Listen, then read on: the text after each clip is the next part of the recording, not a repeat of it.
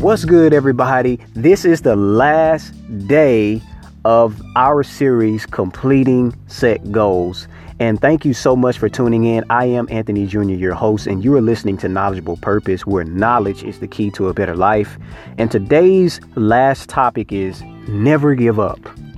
Now, everything that I've been talking about is um, when I say good and profitable things, I'm talking about up morally right things, things that benefit society, that benefits you, that benefits the people around you.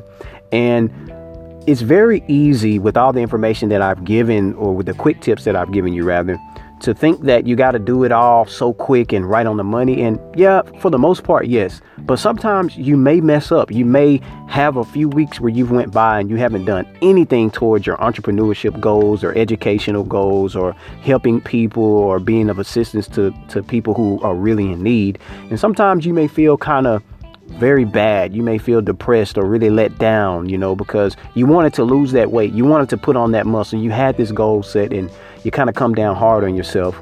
But this is the good thing about when you're doing something good and profitable for yourself and others.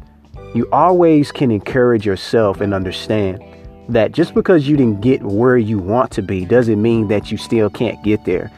As long as you're living and you have time to be able to be productive and to be a productive human being, and you can recognize that you haven't been doing exactly the things that you know you should do to be able to meet those goals, that means that you have enough knowledge to understand that you things have to change and you can begin to look at that plan again, execute the plan, be consistent, get the results and meet your goals.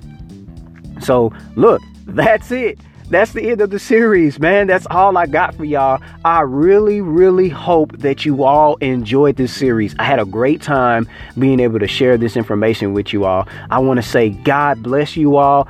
I love you, but most of all, the God of heaven and earth and his son, Jesus Christ, loves you too. God bless. Peace.